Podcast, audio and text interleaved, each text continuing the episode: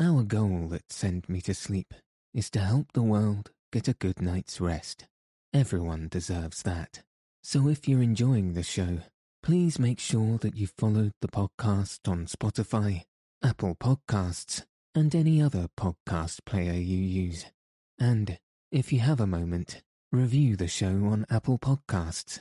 All of this helps the show reach new listeners. Thank you so much for your support.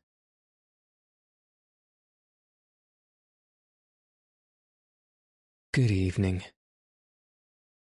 Tonight, I'll be reading Part 2 of Sherlock Holmes The Adventure of the Red Circle by Sir Arthur Conan Doyle.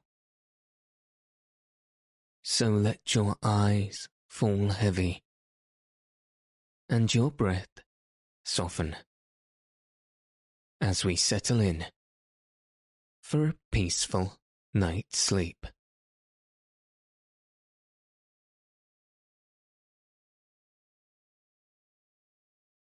As we walked rapidly down Howe Street, I glanced back at the building which we had left. There, dimly outlined at the top window, I could see the shadow of a head, a woman's head, gazing tensely, rigidly, out into the night, waiting with breathless suspense for the renewal of that interrupted message. At the doorway of the Howe Street flats, a man, muffled in a cravat and great coat, was leaning against the railing.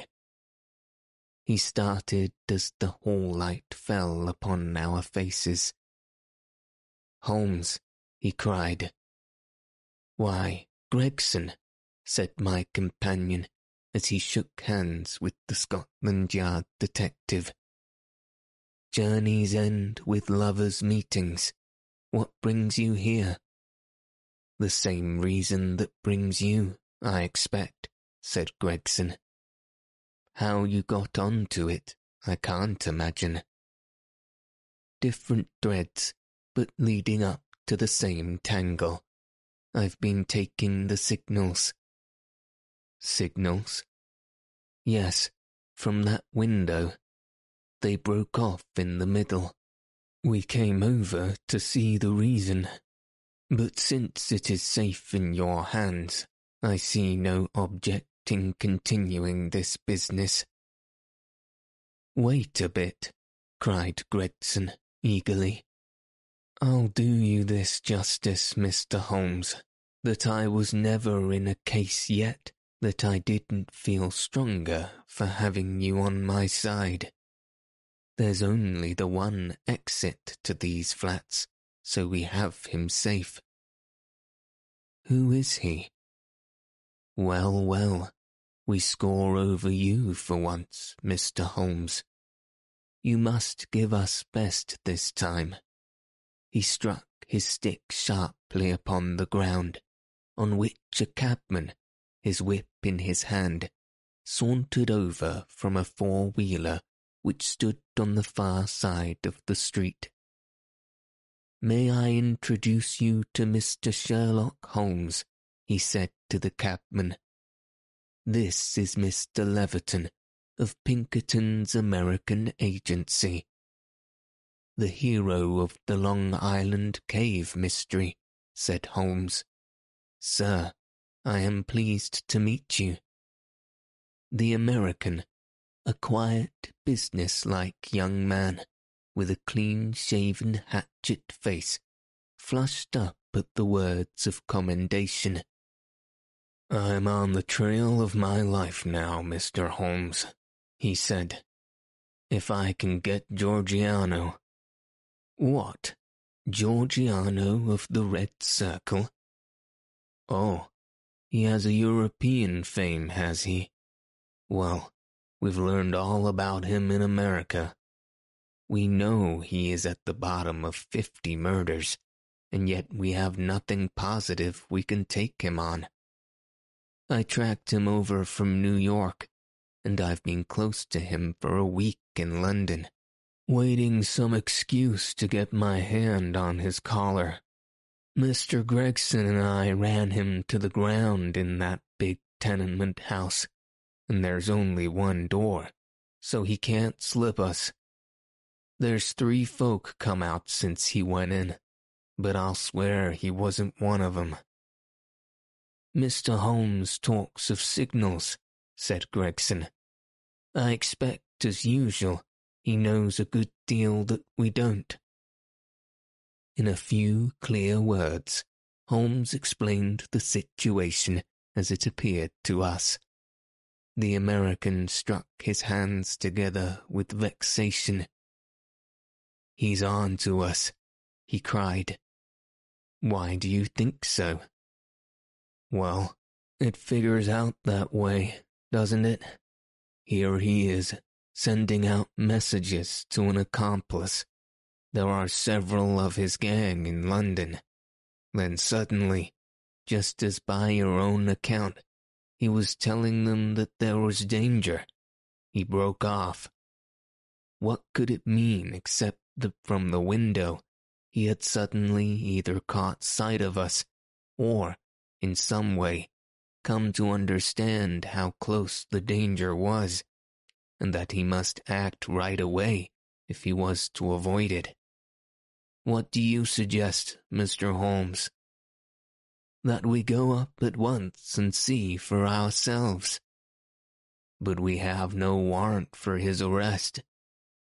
He is in unoccupied premises under suspicious circumstances, said Gregson. That is good enough for the moment. When we have him by the heels, we can see if New York can't help us to keep him. I'll take the responsibility of arresting him now. Our official detectives may blunder in the matter of intelligence, but never in that of courage. Gregson climbed the stairs to arrest this desperate murderer with the same absolute quiet and businesslike bearing with which he would have ascended the official staircase of Scotland Yard. The Pinkerton man had tried to push past him, but Gregson had firmly elbowed him back. London dangers were privilege of the London force. The door of the left-hand flat upon the third landing was standing ajar. Gregson pushed it open. Within all was absolute silence and darkness. I struck a match and lit the detective's lantern. As I did so, and as the flicker steadied into a flame, we all gave a gasp of surprise. On the deal boards of the carpetless floor, there was outlined a fresh track of blood. The red steps pointed towards us and led away from an inner room, the door of which was closed. Gregson flung it open and held his light full blaze in front of him, while we all peered eagerly over his shoulder. In the middle of the floor of the empty room was huddled the figure of an enormous man, his clean-shaven, doughty face grotesquely horrible in its contortion, and his head encircled by a ghastly crimson halo of blood, lying in a broad, wet circle upon the white woodwork. His knees were drawn up, his hands thrown out in agony, and from the centre of his broad, brown, upturned throat there projected the white haft of a knife driven blade deep into his body. Giant as he was, the man must have gone down like a poleaxe ox before that terrific blow.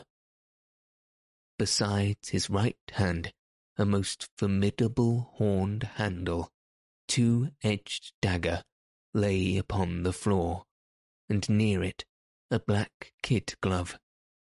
By George, it's Black Georgiano himself, cried the American detective. Someone has got ahead of us this time. Here is the candle in the window, Mr. Holmes, said Gregson. Why, whatever are you doing? Holmes had stepped across, had lit the candle, and was passing it backwards and forwards across the window pane. Then he peered into the darkness, blew the candle out, and threw it on the floor. I rather think that will be helpful, said he. He came over and stood in deep thought while the two professionals were examining the body. You say that three people came out from the flat while you were waiting downstairs, said he at last. Did you observe them closely? Yes, I did. Was there a fellow about thirty, black bearded, dark, of middle size? Yes, he was the last to pass me. That is your man, I fancy. I can give you his description, and we have a very excellent outline of his footmark. That should be enough for you. Not much, Mr. Holmes, among the millions of London. Perhaps not. That is why I thought it best to summon this lady to our aid. We all turned round at the words. There, framed in the doorway, was a tall and beautiful woman, the mysterious lodger of Bloomsbury. Slowly she advanced, her face pale and drawn with a frightful apprehension, her eyes fixed and staring, her terrified gaze riveted upon the dark figure on the floor. You have killed him, she muttered. Oh, Dio mio, you have killed him. Then I heard a sudden sharp intake of her breath, and she sprang into the air with a cry of joy. Round and round the room she danced, her hands clapping, her dark eyes gleaming with delighted wonder, and a thousand pretty Italian exclamations pouring from her lips. It was terrible and amazing to see such a woman so convulsed with joy at such a sight.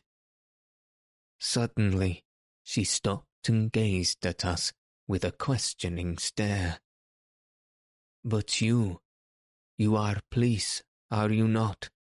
You have killed Giuseppe Giorgiano. Is it not so? We are police, madame. She looked round into the shadows of the room. But where, then, is Gennaro? she asked. He is my husband, Gennaro Lucca. I am Amelia Lucca, and we are both from New York. Where is Gennaro? He called me this moment from this window, and I ran with all my speed. It was I who called you, said Holmes. You? How could you call? Your cipher was not difficult, madame. Your presence here was desirable. I knew that I had only to flash Vieni, and you would surely come. The beautiful Italian looked with awe at my companion. I do not understand how you know these things, she said. Giuseppe Georgiano, how did he? She paused, and then suddenly her face lit up with pride and delight. Now I see it, my Gennaro, my splendid, beautiful Gennaro who has guarded my safe from all harm. He did it. With his own strong hand, he killed the monster. Oh, Gennaro, how wonderful you are. What woman could ever be worthy of such a man? Well, Mrs. Lucca, said prosaic Gregson, laying his hand upon the lady's sleeve with as little sentiment as if she were a Notting Hill hooligan. I am not very clear yet who you are or what you are, but you've said enough to make it very clear that we shall want you at the yard. One moment, Gregson, said Holmes. I rather fancy that this lady may be as anxious to give us information as we can be to get it. You understand, madame, that your husband will be arrested and tried for the death of the man who lies before us.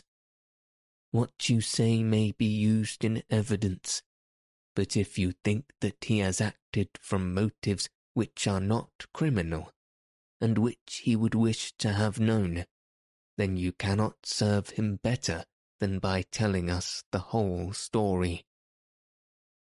Now that Georgiano is dead, we fear nothing, said the lady. He was a devil and a monster, and there can be no judge in the world who would punish my husband for having killed him. In that case, said Holmes, my suggestion is that we lock this door, leave things as we found them, go with this lady to her room, and form our opinion after we have heard what it is that she has to say to us. Half an hour later, we were seated, all four, in the small sitting room of Signora Lucca, listening to her remarkable narrative of those sinister events, the ending of which we had chanced to witness. She spoke in rapid and fluent, but very unconventional English, which, for the sake of clearness, I will make grammatical. I was born in Posilippo, near Naples, she said, and was the daughter of Augusto Barelli, who was the chief lawyer and once the deputy of that part.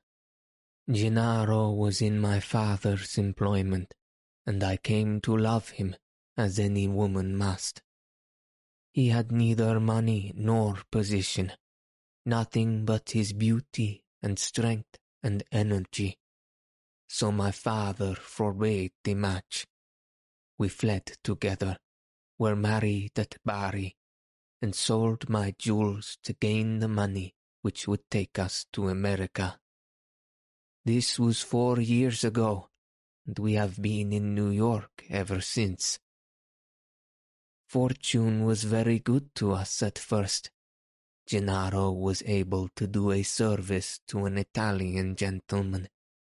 He saved him from some ruffians in place called Bowery, and so made a powerful friend.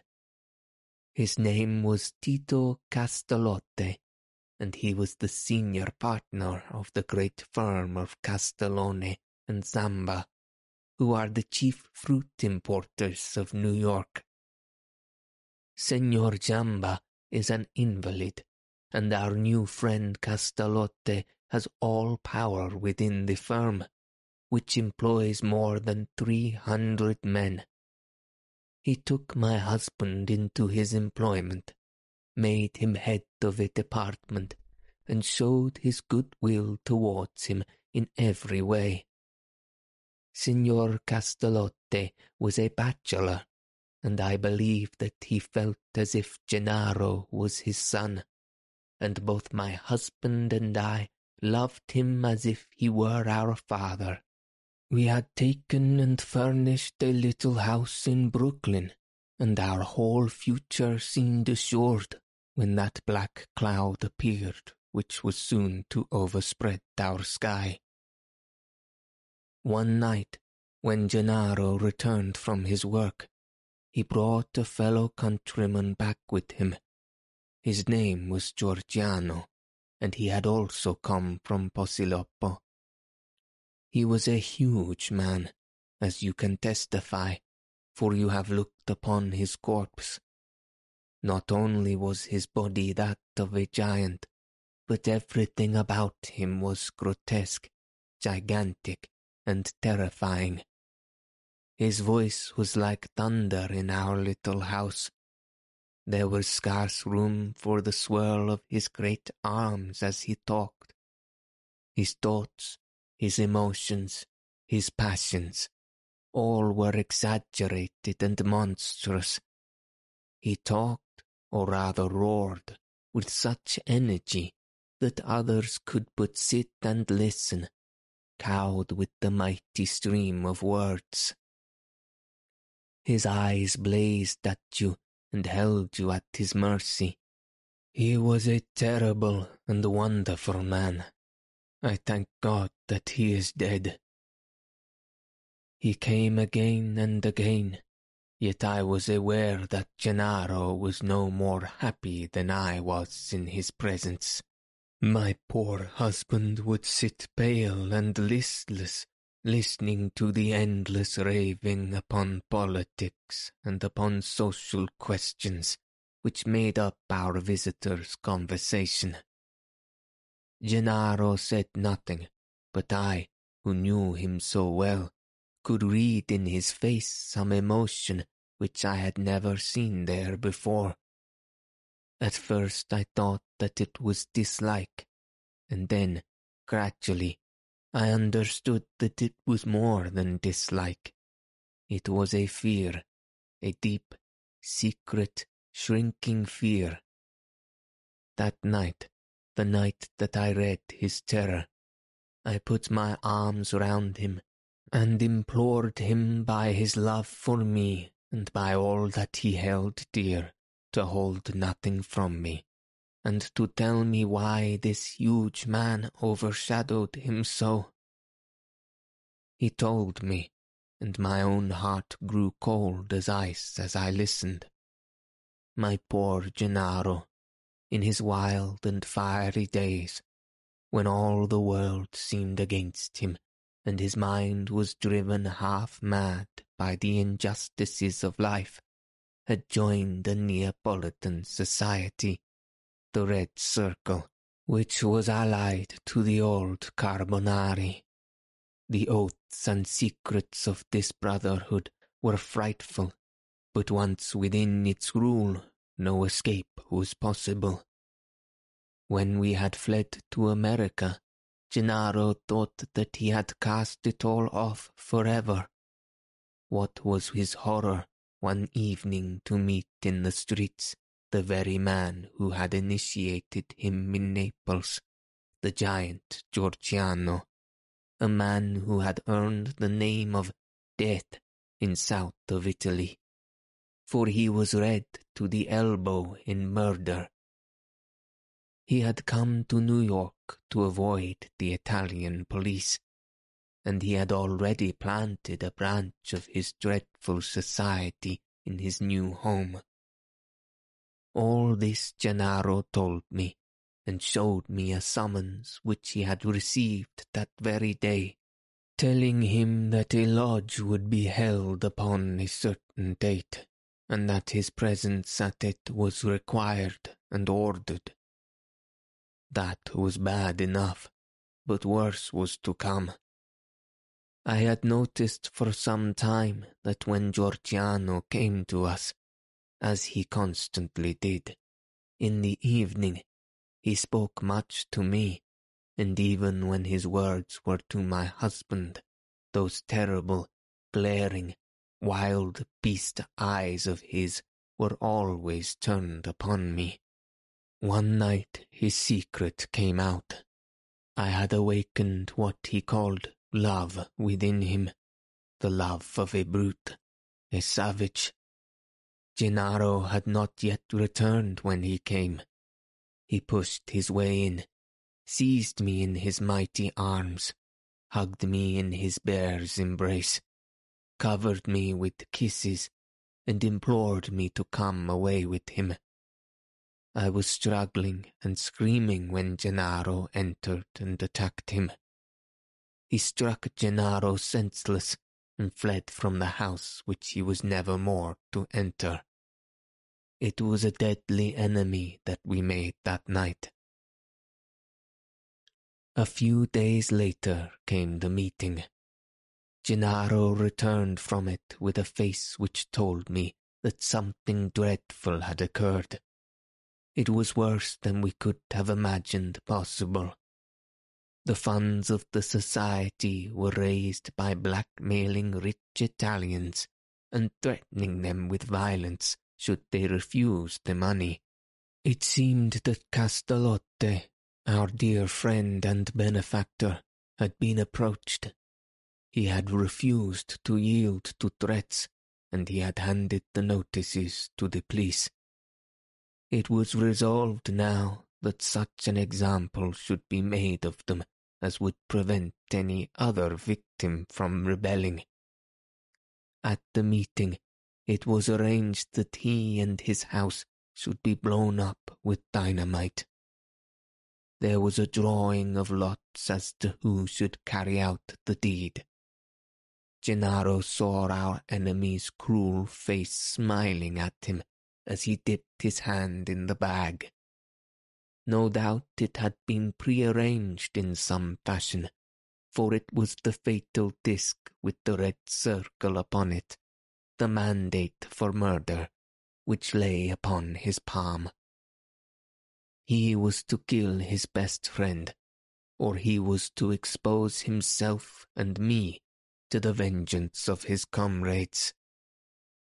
It was part of their fiendish system to punish those whom they feared or hated by injuring not only their own persons, but those whom they loved, and it was the knowledge of this which hung as a terror over my poor Gennaro's head and drove him nearly crazy with apprehension.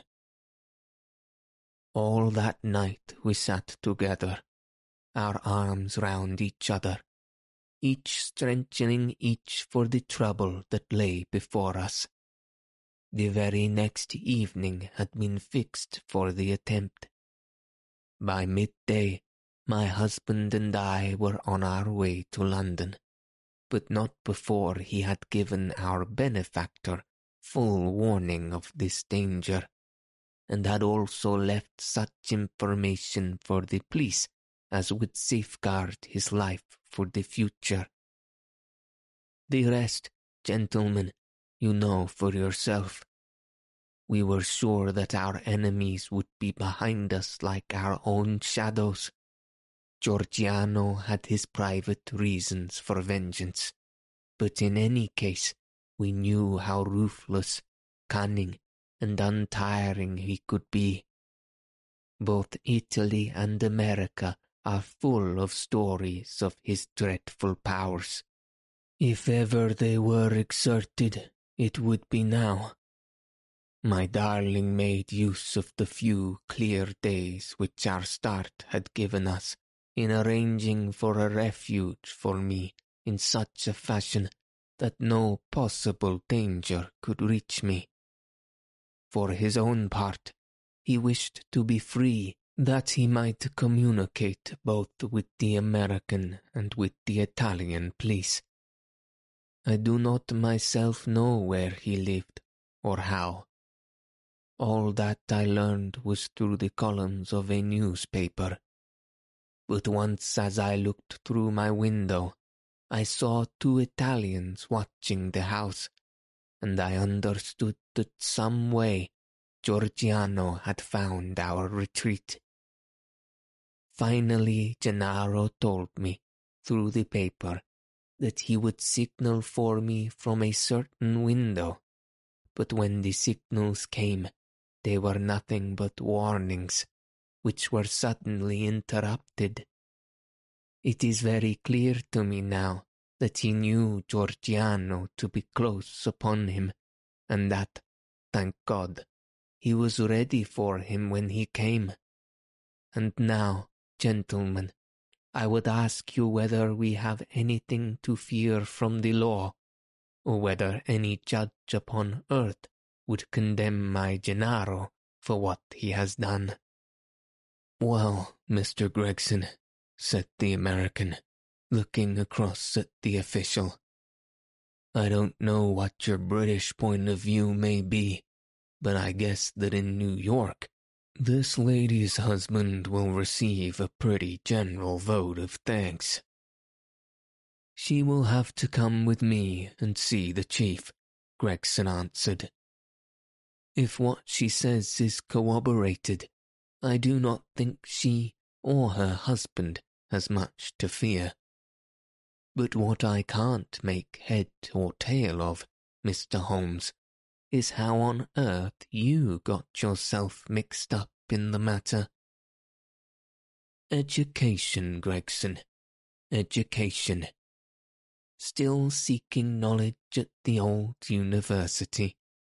Well, Watson, you have one more specimen of the tragic and grotesque to add to your collection. By the way, is it not eight o'clock? And a Wagner night at Covent Garden. If we hurry, we might be in time for the second act.